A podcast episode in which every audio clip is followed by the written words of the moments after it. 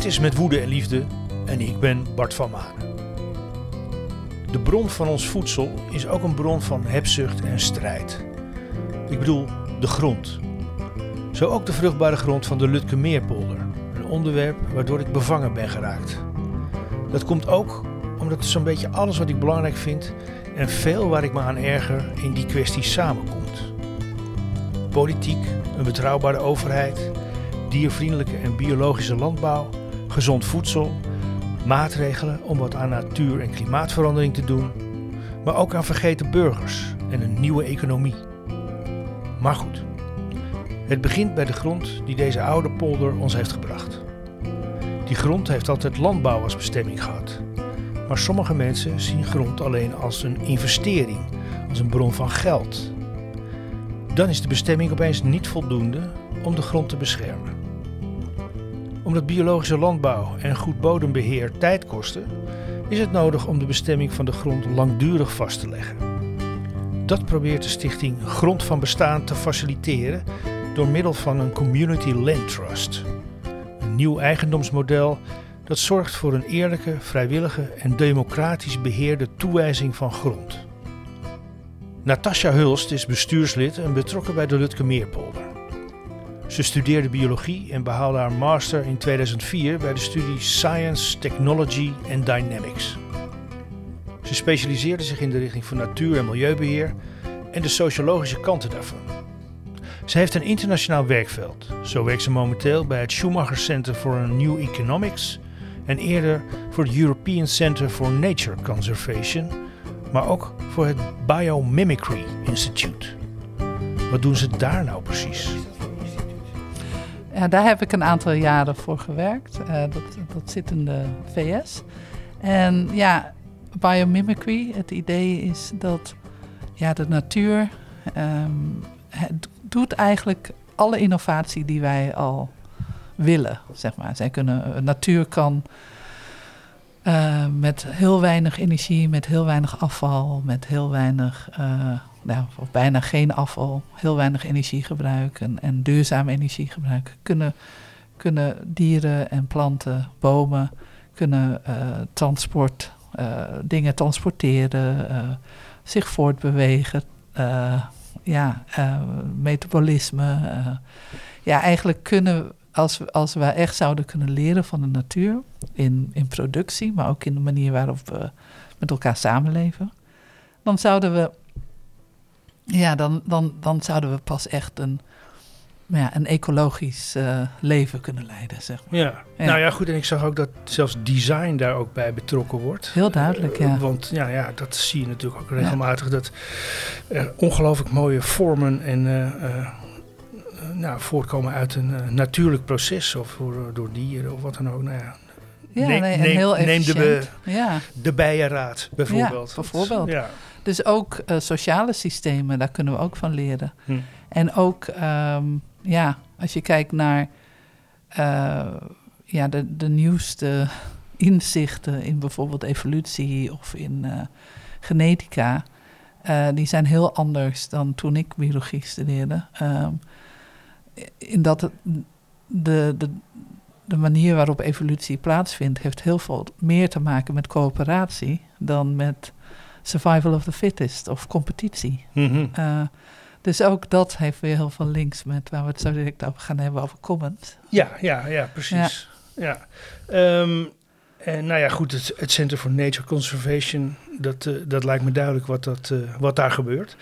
Um, maar op een gegeven moment ben je toch ook een, een, stap gemaakt en heb je echt de economie bij je werk betrokken. En, en nou ja, dat, uh, dat heeft natuurlijk ook te maken met die Community Land Trust. Uh, je bent ook dingen gaan doen voor het Schumann Center for New Economics, ook in Amerika. Ja, Schumacher Center, ja. Ja, ja Schumacher Center is, is eigenlijk geïnspireerd door de um, Duits-Engelse filosoof, uh, sorry, econoom, filosoof zou je ook wel kunnen zeggen. Hmm. Uh, Ernst Friedrich Schumacher, ook wel Fritz Schumacher genoemd. En hij heeft in 1973 heeft hij het boek geschreven Small is Beautiful. En Small is Beautiful, dat gaat uit... Ja, hij zag natuurlijk waar we heen gingen met de wereld. naar steeds meer geglobaliseerde uh, wereldmarkt. Uh, steeds meer grote schaal, steeds minder uh, menselijke maat. En steeds meer dat de markt, de internationale markt, ook heel duidelijk invloed had. En als je het boek nu ook nog leest, Small is Beautiful, dan, dan, en, en de ondertitel is Economics as if people mattered. Ja, dat wou ik net zeggen, want die, titel, die ondertitel is natuurlijk heel ironisch. Ja, ja, ja. ja. Ja. People and Planet Mattered, geloof ik. Ja, nee, economics as if people mattered. Ja, dus, as if people mattered. Economie alsof de mensen ertoe doen. Ja, precies. Dat is natuurlijk uh, ja. geestig, maar uh, we weten inmiddels dat het ook een heel naar kantje is geworden van de, ja. de economie. Dus hij was redelijk visionair. En ja, de dingen die hij toen schreef. Uh, ik denk dat hij ook enorm populair was in de jaren zeventig. En ja, natuurlijk met de opkomst van het liberalisme, met Thatcher Reagan in de jaren tachtig, is dat uh, een beetje in vergetelheid geraakt. Hm. Maar de Schumacher Center zelf heeft wel in de afgelopen 40 jaar uh, dat levendig gehouden. En we merken nu dat weer die gedachtegoed uh, toch ook wel heel veel wordt opgepakt. Ook steeds interessanter wordt gevonden. Ja, Maar uh, is, is dat ook een instituut wat uh, eigenlijk beschuldigd wordt van dat het halve communisten zijn om deze gedachten? Oh ja en nee, want het grappige is, is dat Commons is, ja, Commons, ja, natuurlijk in Amerika word je al heel snel beschuldigd van communisme. Uh, maar ja, ik denk dat, dat het verschil met commons is, is dat zij, zijn niet, zij zien niet de markt of de staat, of ja, ook Schumacher niet, die zag niet de markt of de staat als, als de drager of degene die de verandering moet dragen. Maar heel duidelijk dat dat in een, in een, ja, in een derde domein gebeurde bij, ja, bij, bij, bij het volk, bij burgers, zeg maar. Dus en dat, dat juist een balans tussen ja, burger, markt en staat, dat dat heel belangrijk is. Uh, en ik denk, ja, als je, tot nu toe hebben we altijd gehad, of je was links en dan was het meer staat. Of je was rechts en dan had je, wilde je meer markt.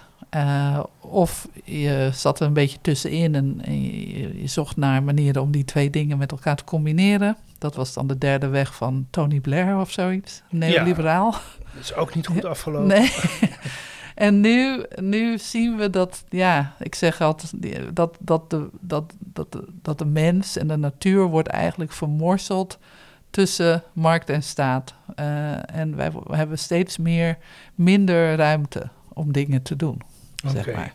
Uh, nou, dan gaan we toch even dan maar direct naar uh, de comments. En um, waar jij nu mee bezig bent, uh, dat is een van jullie belangrijkste projecten van de, ja, wat is het? Grond van Bestaan. Ja. Dat is een stichting? Een stichting, ja. een stichting. Ja.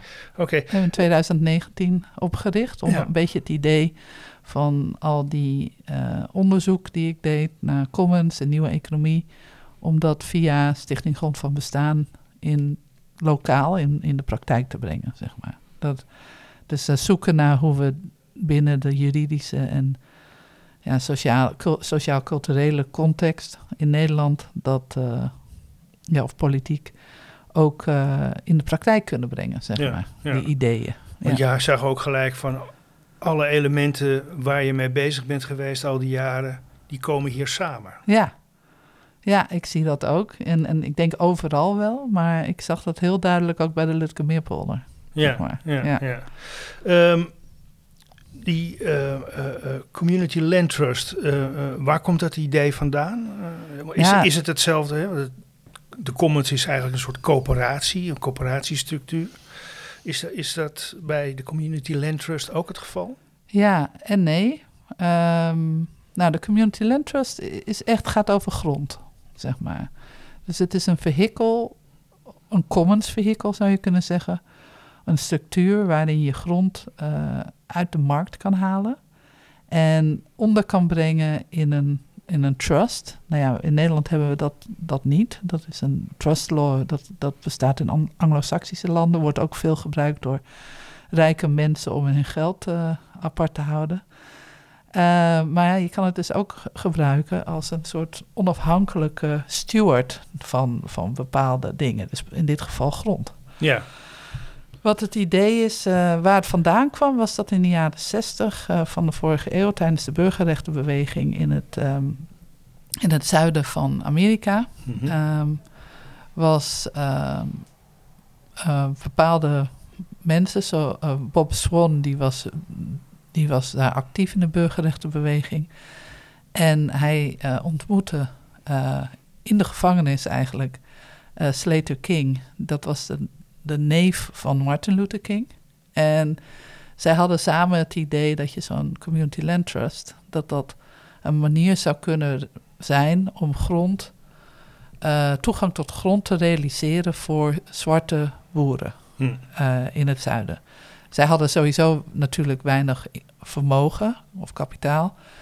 En er werd heel, heel moeilijk gedaan over grond verkopen aan, aan zwarte boeren ook. Uh, en ja, het idee, zij, zij waren ook geïnspireerd door, alles komt eigenlijk samen, zij waren ook geïnspireerd door Gandhi.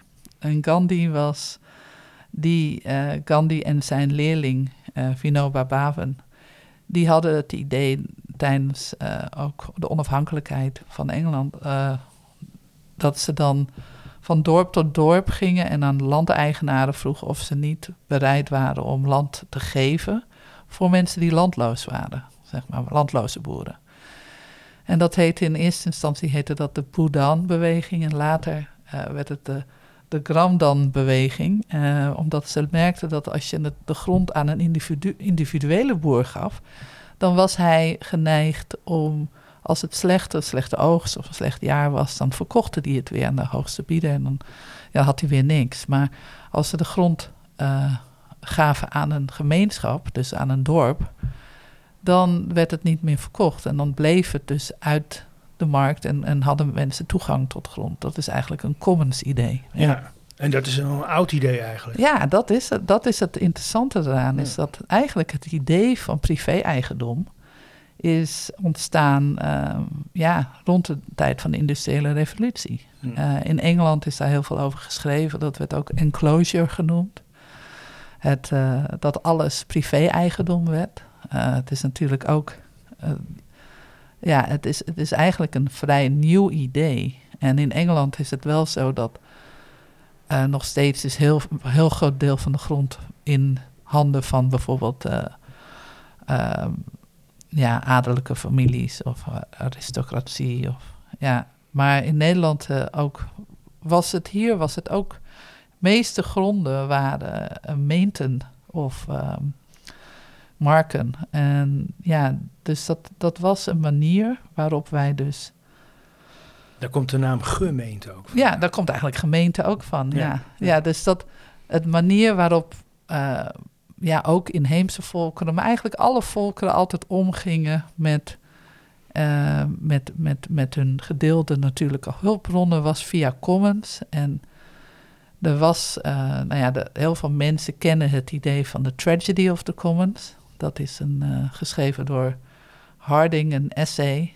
Uh, en hij, hij, hij had volgens hem, hij was een bioloog en hij dacht, uh, had een essay geschreven die eigenlijk niet empirisch was getoetst, maar had gekeken naar de manier waarop, ja, als je iedereen um, uh, ze bijvoorbeeld verschillende boeren hun schapen lieten grazen op een stuk grond, dat het dan overbegraasd zou worden. En dat was dan hmm. de tragedy.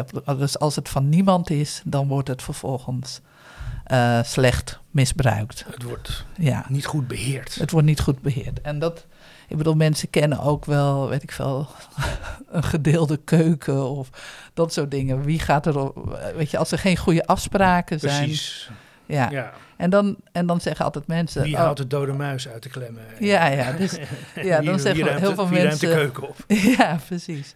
Studentenhuizen en zo. Nee, maar heel veel mensen die zeggen dus van... ja, dat werkt niet, want uh, niemand, niemand voelt zich verantwoordelijk. Maar ja. Eleanor Ostrom, die ooit uh, de, als enige vrouw... de Nobelprijs voor Economie heeft gewonnen, die heeft dus heel veel onderzoek gedaan, ook bij inheemse volkeren, en gekeken van op wat voor manier mensen dan dat deden met commons. En zij heeft daar een aantal uh, ja, principles aan vastgehangen en gezegd van eigenlijk uh, wat Harding beschreef, heeft ze ontkracht. En heeft ze gezegd van ja, nee, dat, dat is eigenlijk geen commons. Want een Hm. commons is al naast zeg maar dat natuurlijke, dat stuk grond of, dat, of die waterbron of een andere natuurlijke hulpbron of kennis of wat dan ook, heb je ook een, een heel duidelijke gemeenschap nodig en een hele duidelijke set van afspraken. Hm. En dan, als dat allemaal, als je, als je daaraan voldoet, aan die, drie, aan die verschillende voorwaarden en de manier waarop mensen met elkaar omgaan, dan is eigenlijk, gaat het eigenlijk altijd heel goed, zeg maar. Dus Maar je zou zeggen, eh, als er een gedeeld belang is, dan heeft iedereen belang om dat Ja. daarvoor op te komen en dat te beheren of Ja. op een of andere manier. En juist als er dan ook een fysiek iets is, waar mensen ook basisbehoeften, waar mensen van afhankelijk zijn, Mhm. dan werkt dat eigenlijk heel goed, ja, zeg maar. ja. Dus vandaar dat jij ook dacht van een voedselpark Ja, bijvoorbeeld is Ja. een heel goed idee voor de Lutkemeerpolder. zeker. En daarnaast ook omdat het natuurlijk geweldige, ja, vruchtbare grond is, zeekleigrond. Daar. Ja. ja. Nee, dus daar komt dat weer samen. Ja. Eh, en daar schuilt ook weer een vorm van economie in. Heel duidelijk, ja. Want ik denk ook dat, dat we... Het is ook eigenlijk een ander economisch systeem, commons. En ik zie daar heel duidelijk... En, en het programma waar ik voor werk bij de Schumacher Center... Dat, dat heet ook Reinventing the Commons. Want ik denk dat wij juist door... Ja, we kunnen heel erg leren ook wel van... van ehm, andere inheemse volken. Ook in Indonesië heb je vormen van commons, eh, Lombong of Hm. in eh, ja, heel veel verschillende landen heb je voorbeelden. Dus daar kunnen we van leren. Maar we kunnen ook wel door gebruik van nieuwe technologieën en andere... hebben we juist ook meer kans om op deze manier met elkaar samen te werken en samen te leven. Oké, maar er zijn dus ook voldoende voorbeelden die laten zien dat het werkt. Ja, juist. Ja. Ja. En dat eigenlijk eh, privé-eigendom een soort eh, uitzondering is, meer. Hm. Dat, dat dit de manier is waarop mensen zich bijna altijd hebben georganiseerd binnen de context waarin ze leven. Dus eh, ja, dus dit is meer normaal dan hoe we nu leven. Zeg Ja. maar. ja. En als, je, als, als we het nu even bij de landbouw hebben, dan zie Ja. je daarin ook een enorm verschil in zeg maar, het exploiteren echt van de grond. Hè? Dus Ja. zoveel mogelijk eruit halen, Ja, ieder jaar weer. ja, Dat is eigenlijk ook alweer een bedreiging voor diezelfde grond. ja, precies. En dat gebeurt minder snel als er meer mensen zijn die over nadenken. Ja. Wat doen we met onze grond? En het gaat niet alleen over de hoeveelheid mensen, want je kan ook gewoon één boer hebben op een, op een stuk grond, maar dat de eigendom van de grond wel bij heel veel mensen is belegd, zeg maar. Mhm. Dus het, ehm, ja, of bij een gemeenschap eigenlijk. Ja. Ja, dus en een van de redenen dat we natuurlijk, wat we ook wel hebben gezien met landbouw in Nederland vooral, is dat door de grond, stijgende grondprijzen en de, de druk om te intensiveren en industrialiseren. ehm, en, en de leningen die daarvoor afgesloten moesten worden. En grond werd continu als onderpand gebruikt daarvoor, voor die Mhm. leningen. Dat heel veel, eh, dat, dat, dat de grondprijzen alleen maar stegen. En dat er vervolgens ook steeds lastiger werd om ja, een, een, een ecologisch verdien, sociaal-ecologisch verdienmodel te hebben op de grond. Mhm. Eh, want die grondlasten die waren enorm natuurlijk. Ja. Ook de banklasten. ja. Ja, En dat zie je ook weer bij de Lutkemeer. Ja. Althans, voor zover we weten, want het is niet allemaal heel erg duidelijk. Eh, eh, zie je daar ook zeg maar, die, eh, die strijd om die, die ook wordt ingegeven door die grondprijs. Want zeker. Ja, land, landbouwgrond is zeg eh 10 euro per vierkante meter waard. Maar als het bouwgrond wordt, dan is het gelijk 100 euro. ja Om maar even zo'n stap te zetten. precies. Het een vertienvoudiging daarvan. Ehm, en dan de laatste jaren natuurlijk, door de lage rentestanden, werd er steeds meer geïnvesteerd. Was het, was het een van de enige manieren om, om rendement te krijgen op je kapitaal. Ja, Eh, maar wat je, wat je heel duidelijk ziet, is dat eh, niet alleen in Amsterdam, maar overal eh, gemeentes, eh, ook door decentralisatie van allerlei diensten. Uh, jeugdzorg, ouderenzorg, andere hebben ze te weinig inkomsten, te weinig budget. Nou ja, Amsterdam was tot aan corona, tot aan 2020 hadden ze eigenlijk genoeg geld. Maar dus dat, is, dat gaat niet helemaal op. Maar wat je ziet heel duidelijk bij gemeentes is dat ze zien um, hun grond als een bron van inkomsten, een verdienmodel. En zonder dat verdienmodel, dat is ook zo ingecalculeerd, kunnen zij eigenlijk hun die essentiële diensten niet aanbieden. Maar je, ja, je hebt natuurlijk pachtinkomsten, dat gaat door. Ik bedoel, de gemeente Amsterdam is eigenaar van bijna alle grond, ook inclusief de, de Meerpolder. Uh, maar um, zij hebben daarnaast ook heel veel inkomsten vanuit ontwikkeling. Hm. Um, nou ja, ondanks alle groene... Maar wat is dat dan, ontwikkeling, als er niks gebeurt in de Lutkemeer? Uh, waar, waar zit dan de ontwikkeling in de waardevermeerdering? Nou, de, de ontwikkeling is ontwikkelrechten die ze, die ze aan projectontwikkelaars gunnen. Hm. Daar zit het geld in. Uh, en dat is ook voor woningbouw zo. Uh, nou ja, woning, ja, woningbouw is een, natuurlijk iets ingewikkelder, maar je zou wel kunnen zeggen dat er in ieder geval ook heel veel woningen worden gebouwd die niet per se voor de mensen zijn die woningen nodig hebben. Uh, maar dat is een hele andere discussie. Maar uiteindelijk uh, gaat het erom dat het, wat, wat zo pervers is aan het hele systeem, is dat gemeente Amsterdam moet blijven ontwikkelen om hun rekeningen te betalen. En als je dat, ja, als je dat eigenlijk ja, dat is dus niet een duurzaam uh, verdienmodel. Want het is eigenlijk helemaal gebaseerd op groei. De stad moet blijven groeien om de lichten aan te houden. Uh, op een gegeven moment houdt het op. Ze zijn nu naastig op zoek naar allerlei plekken die ze nog meer kunnen verdichten, zeg maar. Alle, alles wordt volgebouwd. Vanuit ook een soort duurzaamheidsideaal. Die, zoveel een dichte stad. Nou ja, we hebben al een van de meest verdichte steden van de wereld, zeg maar. Dus om het nog verdicht, ja, om heel Amsterdam-Noord en Amsterdam-West alles helemaal dicht te bouwen. Hm. Maar het punt is, wat ik daar wil, wil maken, is dat uh, de gemeente uh, heel duidelijk uh, grond ziet als verdienmodel. En ja, ja terwijl zij natuurlijk iets fantastisch in handen hebben, want zij hebben dus al het grond. Zij kunnen daar juist ook hele mooie sociaal-ecologische doelen mee behalen. Maar zo, wat ik van iedereen heb begrepen die daar wat van af weet, is dat de afdeling grond en ontwikkeling bij gemeente Amsterdam, maar niet alleen bij gemeente Amsterdam, maar eigenlijk ook overal bij overheden, die hebben heel duidelijk een, een financieel uh, opgave. Een doel, financieel doel. Finan Haal zoveel mogelijk geld binnen voor de gemeente. Ja, en dan uh, hoef je niet te veel na te denken over uh, je andere beleidsdoelen. Maar wat er dus gebeurt is dat het haak staat op andere beleidsdoelen. En dat het eigenlijk ondermijnt het zelfs, uh, in het geval van Lutkemeerpolder, het behalen van de, de groene ambities van GroenLinks en anderen. Ja. Ja. Dus in die zin zit uh, GroenLinks er eigenlijk ook best wel mee in hun maag. Ik geloof dat wel, maar zij lijken, en dat is dan heel duidelijk ook de vraag, want ik heb dus met verschillende raadsleden van GroenLinks, van PvdA, van, van, uh, maar ook wethouders gesproken. En uh, die hebben bijna allemaal tegen mij gezegd: met de kennis van nu hadden we het anders gedaan. We zitten er ook mee in onze maag. We vinden het vreselijk. We zouden willen dat het anders was. We zouden. Maar het kan niet. En dan zeg ik, ja, maar jullie zijn toch... jullie zijn toch... Wie bestuurt er nu? Wie bestuurt er dan? Wie is dan degene die bepaalt wat hier gebeurt? Ja. En dat, uh, nou, zij kunnen dat dus niet. En zij hebben, hebben, weten niet hoe ze dat zou, anders zouden moeten doen.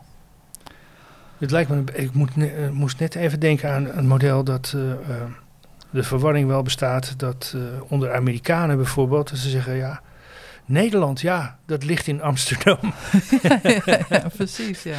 Gaan we die kant op? Ja. Ja. Nee, ja. nee maar goed, het is, het is natuurlijk heel raar dat, uh, dat, dat zo'n gemeente eigenlijk dus zich laat besturen door iets magisch. Wat, wie, wie neemt er nou een besluit over wat? Ja, Nou, na, Zijn ze bang voor enorme claims? ja, Want er is dat- één commerciële partij natuurlijk in het spel. En dat is Schiphol.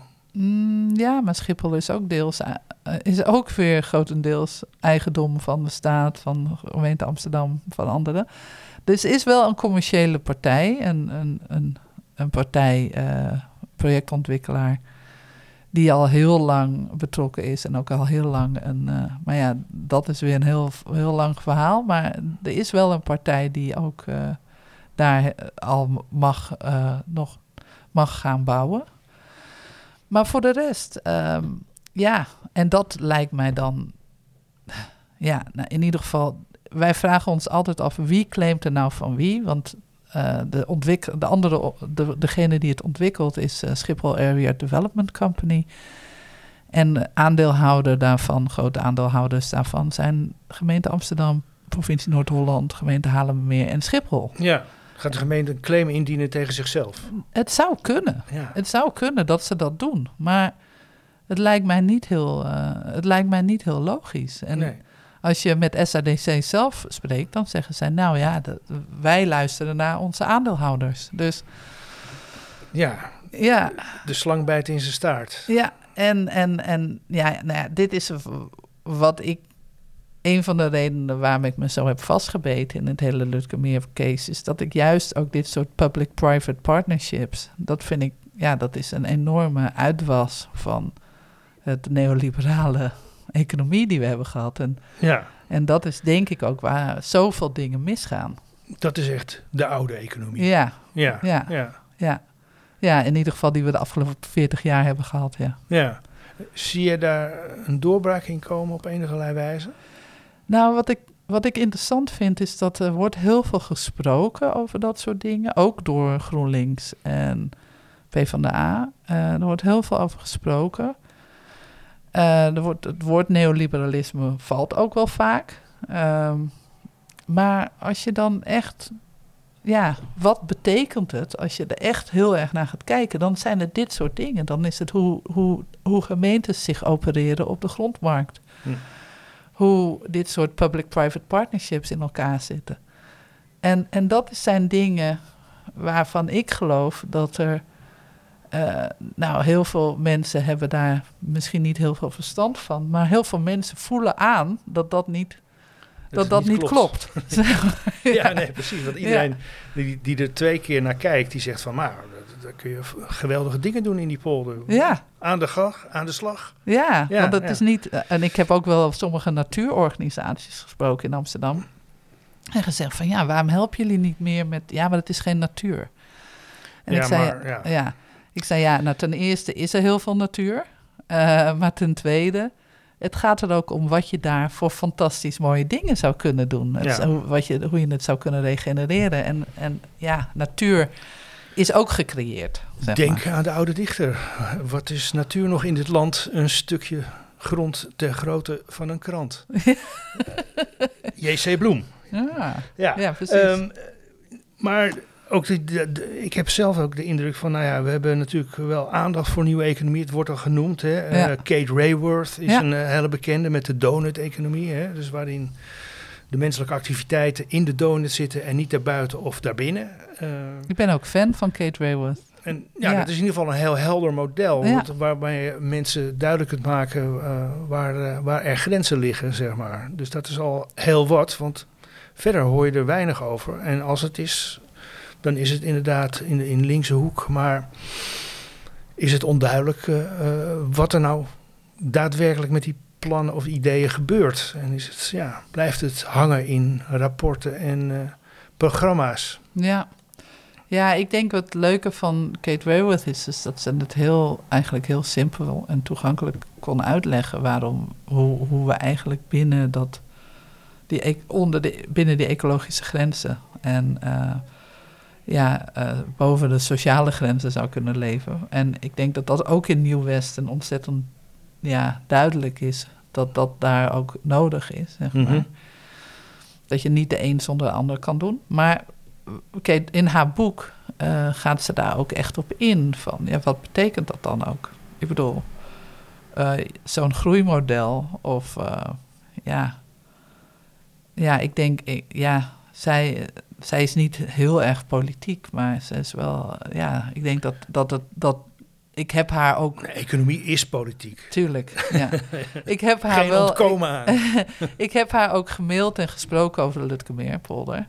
En eh, ja, zij zegt, ja, we, jullie, hebben- we hebben de donut... Ik bedoel, ze was heel erg behulpzaam en dacht ook wel echt mee. En zij zag ook wel echt hoe het heel erg relevant was ook. Maar eh, ze zegt, ja, binnen Amsterdam is er een donutcoalitie. En eh, ja, daar hebben we ook contact mee en die willen ook helpen. Maar ik zie dat... Ja, dat toch... eh, ja, mensen vinden dit een lastig verhaal. Ja. Ik bedoel, ook mensen die heel erg in het groen zitten en zo. eh, of met groene en duurzaamheid. En, en, maar ik bedoel, ik vind, het, ik vind het juist heel erg interessant. Want het is, dit is waar alles samenkomt, Ja. zeg maar. Dit Nee, is- maar ook de belangrijke vraag voor mensen zelf. Wat voor Ja. wereld wil je leven? Ja, Toch? Ik bedoel, daar gaat het natuurlijk uiteindelijk ook om. En, en wat ik zei, dat ik al twintig jaar met, eh, in deze wereld werk, heb ik, da- ja, heb ik eigenlijk met Lutke Meerpolder heb ik meer geleerd dan al die andere. Hm. eh, want ja, hier, dit is het weerbarstige realiteit. En hier zie je hoe, als je echt verandering wil maken, wat dan ook, dan geloof ik dat, dat, dat je dat op dit niveau moet kunnen doen, zeg Hm. maar. Ja. En Dit, is, dit laat zien waar die barrières echt zijn voor verandering. Want het is makkelijker om een beleidsrapport te schrijven op nationaal niveau dan, op, om, dan het op lokaal niveau te implementeren. Ja, precies. Want Ja. daar blijft het heel veel hangen. En Ja. het is niet voor niks dat mensen het steeds maar hebben over de Haagse kaastolk. Ja, Toch, het, ja, dat blijft... eh, Een goed idee blijft dus ook hangen. Dat is... ja, ja. En die, ook goede ideeën, ja, die blijven daar hangen. En soms, eh, ja, komen ze dan, als ze dan worden geïmplementeerd op lokaal niveau, dan, ja, dan blijft er weinig over van dat goede idee, zeg maar Ja. ook. Ja. Als het lukt. Nee, precies. Nou hoor ik ook wel geluiden dat, eh, tenminste af en toe dan hoor je er weer eens wat over. Eh, we hebben natuurlijk nu heel erg te lijden, het neoliberalisme komt uit het anglo-saxische kapitalisme, zeg maar. Ja. Wat, wat in Engeland is uitgevonden, het keihard gaat voor de aandeelhouderswinsten en dergelijke. En eh, dividenden en, eh, en, en dit soort dingen. Eh, nu hoor ik ook al geluiden dat er misschien weer kan worden teruggevallen op het Rijnlandse model van kapitalisme. Zie jij dat ook Ja. gebeuren? Ja, dat, dat, dat vind ik ook wel hoopvol. En dat vind ik ook, dat past ook wel goed bij het hele idee van commons. Ja, Ehm, ja, dat is meer het model, zullen we maar zeggen, van Duitsland na de oorlog, die alles gezamenlijk opbouwt, waarin ja, ambachten weer worden gerespecteerd en eh, vakkennis en eh, veel meer uitgegaan wordt van de menselijke noden dan eh, van de, de, de noden van de aandeelhouders, zullen we Ja. zeggen. ja, en ook dat, wat ik heb begrepen, dat ook directie van bedrijven en zo veel meer dienend zijn aan, aan de werknemers, zeg maar. Precies, Ja. dat de werknemers misschien zelfs wel de aandeelhouders zijn. Waardoor ze ook belang hebben dat een fabriek of een bedrijf het goed doet. Ja, en ik denk dat dat, eh, dat is heel mooi, omdat dat ook wel past bij, denk ik ook wel heel goed past bij het Nederlandse cultuur, zeg maar. En De polder. ja, de polder, precies. en, en ja, ik zou zeggen dat het heel goed is als we daar weer naartoe gaan. Maar ik merk dat het wel heel erg diep is ingesleten, het, eh, het neoliberale, zeg maar. En dat heeft heel veel te maken met de manier waarop overheden ook, eh, ja, waarin die overheden en, en markten zo dicht op elkaar eh, verstrengeld zijn, zeg maar. Ja. Maar Dus- ook omdat overheden eh, meer als een bedrijf worden georganiseerd. Ja, BV Nederland. Ja, Het, dat hele idee van de BV Nederland, precies. ja, ja. En Waardoor eh, ambtenaren die verzand- verstand van zaak hebben, na een jaar of zes, zeven weer naar een andere afdeling worden gestuurd. Waardoor er opnieuw kennis moet worden opgebouwd. ja. En er dus ook weer kennis verloren gaat. Maar wat er ook heel erg daarbij past, is ook het idee dat, dat innovatie, eh, dat zeker ook nu met klimaat en met allerlei andere urgente, crisisachtige vraagstukken, dat, we, dat er ook daar juist heel erg op eh, wordt gestuurd dat wij heel snel en efficiënt tot eh, oplossingen moeten komen. En de, heel, er is een soort mythe ook wel waarin de markt eigenlijk het enige is die dat kan realiseren. En ook daar genoeg geld voor heeft om Hmm. dat voor elkaar te krijgen. Dus gek genoeg, ook al is er een tegenbeweging eh, vanuit ja, heel veel verschillende tegen dat idee, en, eh, is er ook weer een, een versterkende beweging. En Hmm. dat heeft heel veel te maken met, met die idee van hoe we crisissen moeten oplossen, zeg Hmm. maar. En dat dat, dat alleen maar kan als, als we dat, eh, als de markt daarmee helpt. En Ja, en dat is heel lang eigenlijk dat hele idee van innovatie en, en eh, ook wel technocratische besluitvorming, dat het snel en efficiënt is. ja, ja. Ja. Nou ja, ik heb zelf heel weinig vertrouwen in al die mensen die roepen dat we de klimaatcrisis met technologie kunnen gaan oplossen. Volgens mij zijn daar ook menselijke geesten voor nodig. Zeker. Ehm, nou is er ook een, een, een econome, eh, Mariana Matsukata, Ja, klopt. Ja. Kato moet ik zeggen. Ja, Eh, dat ken jij waarschijnlijk ook. ja, Eh, zij heeft het idee dat de- mensheid of een land of wat dan ook, ze, ze moeten een grote opdracht hebben waardoor het land verenigd achter het, het nieuwe doel staat. In ieder geval die klimaatcrisis temperen. Want Mm. voorkomen gaat niet meer, vrees ik.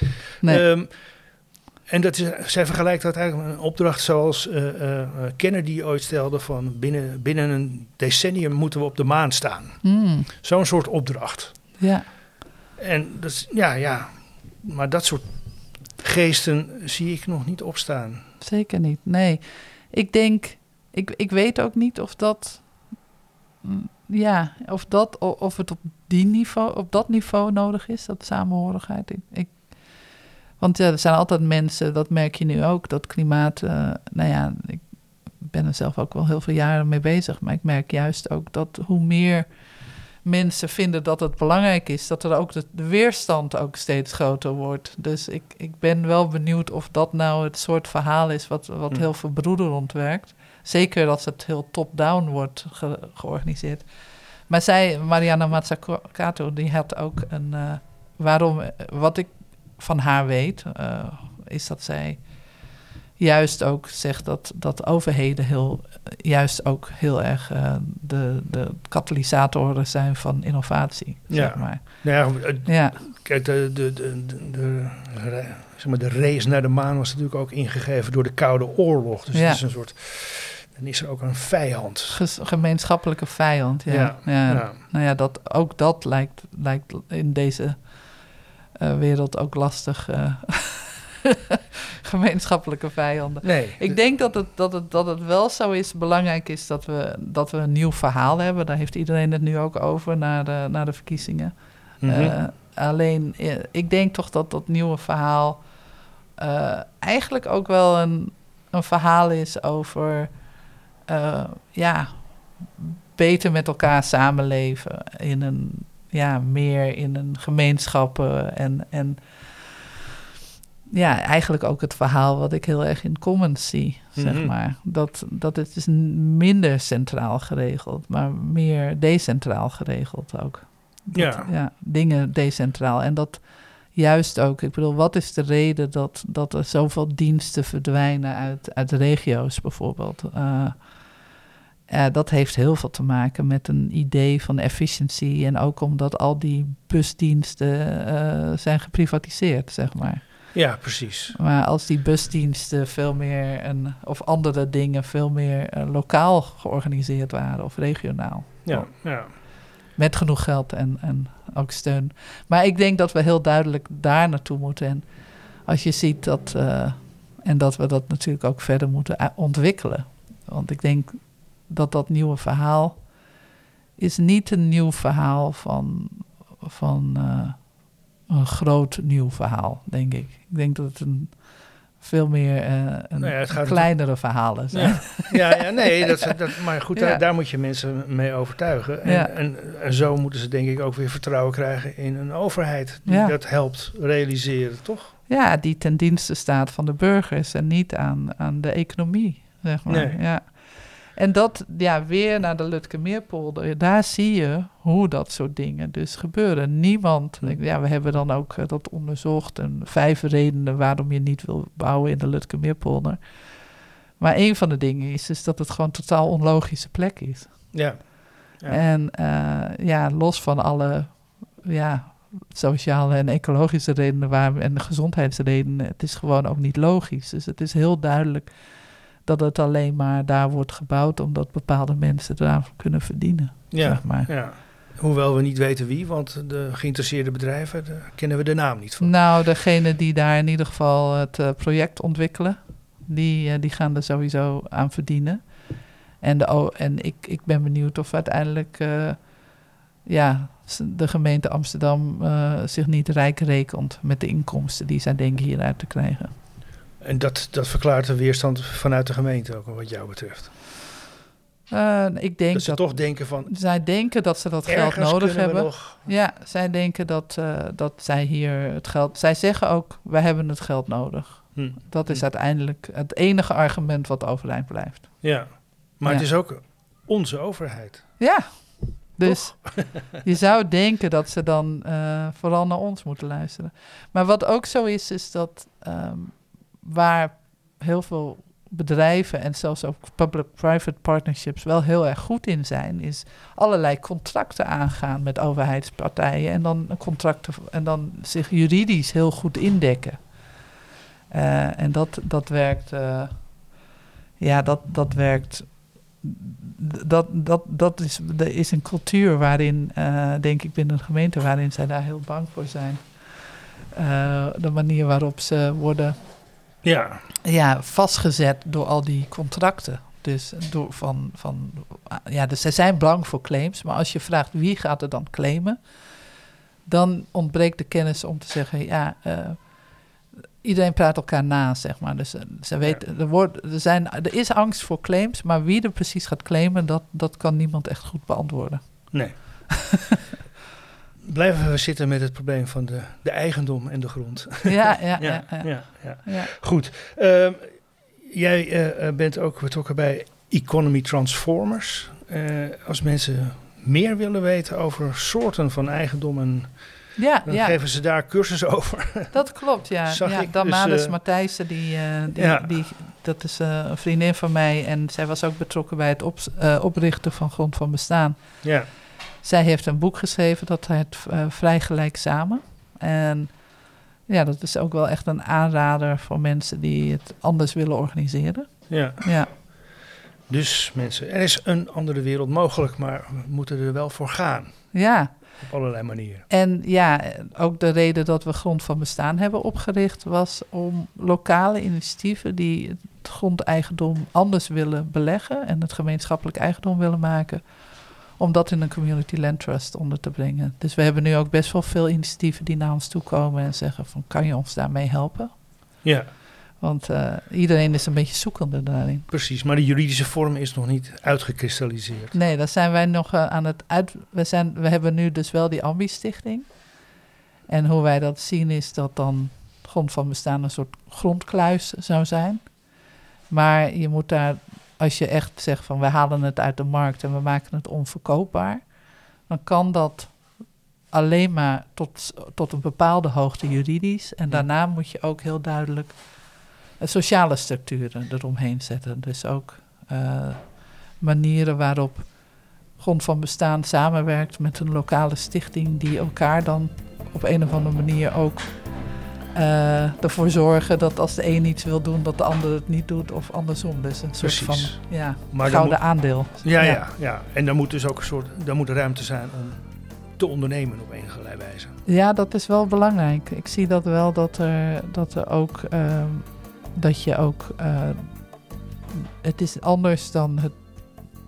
Ja, je, je, je, je moet ook een soort creativiteit mogelijk maken. Het moet niet allemaal dichtgetimmerd zijn. Nee, Eh, want dat- dan krijg je het verwijt weer een communist te zijn. Ja, precies, ja.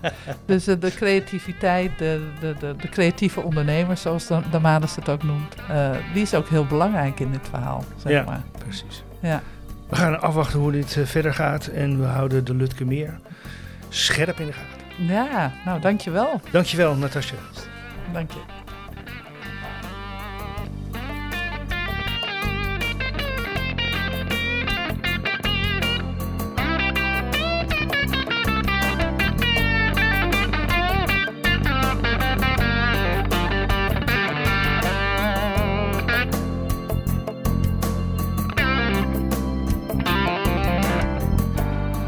Van deze aflevering van Met Woede en Liefde. Een podcast van Bart van Manen in samenwerking met Studio Klankplank. U hoorde Natasja Hulst. In de show notes de link naar de website van Grond van Bestaan, die u wellicht al kan raden.nl. Verder zijn het bekijken van de websites van Voedselpark Amsterdam en Behoud Lutkemeer in dit geval ook aan te bevelen. Hulde blijken, vragen en suggesties in verband met deze podcast kun je sturen naar mail.klankplank.nl. En de woede, de woede, die blijft hoopvol hangen. Laat ik eindigen met een citaat van Rosa Luxemburg. Wie niet in beweging komt, merkt zijn eigen ketenen niet op. Tot de volgende keer.